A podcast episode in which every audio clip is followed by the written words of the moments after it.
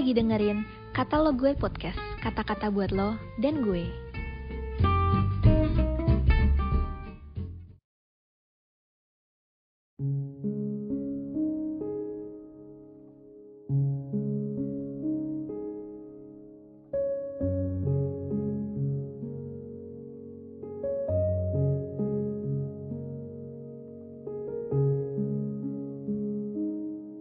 Shalom sahabat muda.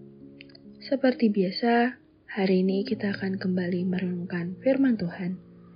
Perenungan firman Tuhan kita hari ini mengenai mengaruniakan segala sesuatu kepada kita. Dari Roma pasal 8 ayat 31 sampai 35. Berbunyi keyakinan iman.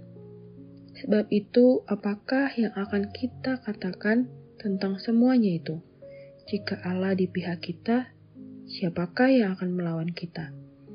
Ia yang tidak menyayangkan anaknya sendiri, tetapi yang menyerahkannya bagi kita semua. Bagaimana mungkin ia tidak mengaruniakan segala sesuatu kepada kita bersama-sama dengan dia? Siapakah yang akan menggugat orang-orang pilihan Allah? Allah yang membenarkan mereka? Siapakah yang akan menghukum mereka, Kristus Yesus yang telah mati, bahkan lebih tinggi, yang telah bangkit, yang juga duduk di sebelah kanan Allah, yang malah menjadi pembela bagi kita. Siapakah yang akan memisahkan kita dari kasih Kristus? Penindasan atau kesesakan atau penganiayaan, atau kelaparan atau keteranjangan, atau bahaya atau pedang. Sobat muda, mari kita renungkan beberapa hal. Yang pertama, kalau Allah di pihak kita, siapakah lawan kita? Yang kedua, apakah yang dimaksud segala sesuatu telah dianugerahkan kepada kita? Yang ketiga, apakah ada kuasa yang dapat memisahkan kita dari kasih Allah? Apa yang perlu kita khawatirkan lagi? Ia yang tidak menyayangkan anaknya sendiri, tetapi yang menyerahkannya bagi kita semua, bagaimanakah mungkin ia tidak mengaruniakan segala sesuatu kepada kita bersama-sama dengan dia. Roma pasal 8 ayat 32 Sobat muda, ketika kita menerima Yesus sebagai Tuhan, kita sedang menerima yang paling berharga di seluruh alam semesta dan surga. Jadi, kalau yang sangat berharga saja sudah diberikan kepada kita, maka segala sesuatu yang kita perlukan sangat kecil nilainya dibandingkan Tuhan Yesus. Kalau yang termahal saja sudah diberikan, maka lain-lainnya itu pasti diberikan kepada kita. Kata mengaruniakan segala sesuatu dalam bahasa Yunani kuno menggunakan bentuk future indicative middle. Digunakan untuk menyatakan suatu tindakan atau keadaan yang akan terjadi di masa depan dan melibatkan pelaku yang juga menjadi penerima dari tindakan tersebut. Dengan kata lain, bentuk ini mengindikasi bahwa subjek melakukan tindakannya pada dirinya sendiri di masa depan. Artinya Tuhan sendiri yang berjanji dan menjamin dirinya untuk mengaruniakan segala sesuatu kepada kita. Ia baru bicara tentang kepastian Tuhan memenuhi segala kebutuhan kita.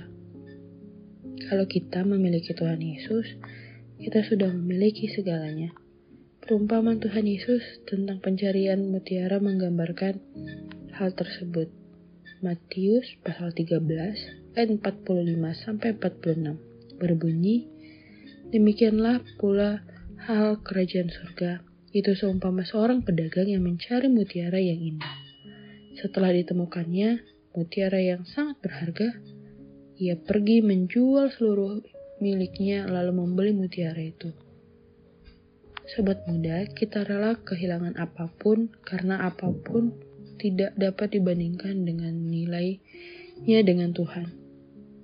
Saudara, apakah yang harus dikhawatirkan lagi tentang kebutuhan hidup? Bukankah di dalam Tuhan Yesus ada janji yang pasti bahwa segala sesuatu akan dianugerahkan kepada kita? Bagian kita adalah mencari kerajaan Allah dan kebenarannya. Kita harus menyadari siapa kita di dalam Kristus, yaitu anak-anak Allah yang berkenan kepadanya karena karya salib. Kita berkenan bukan karena perbuatan kita, tetapi karena pengorbanan Tuhan Yesus.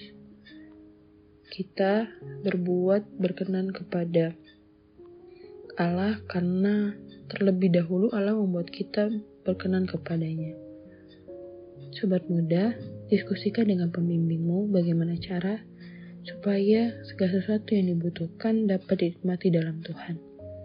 Shalom, Tuhan Yesus memberkati.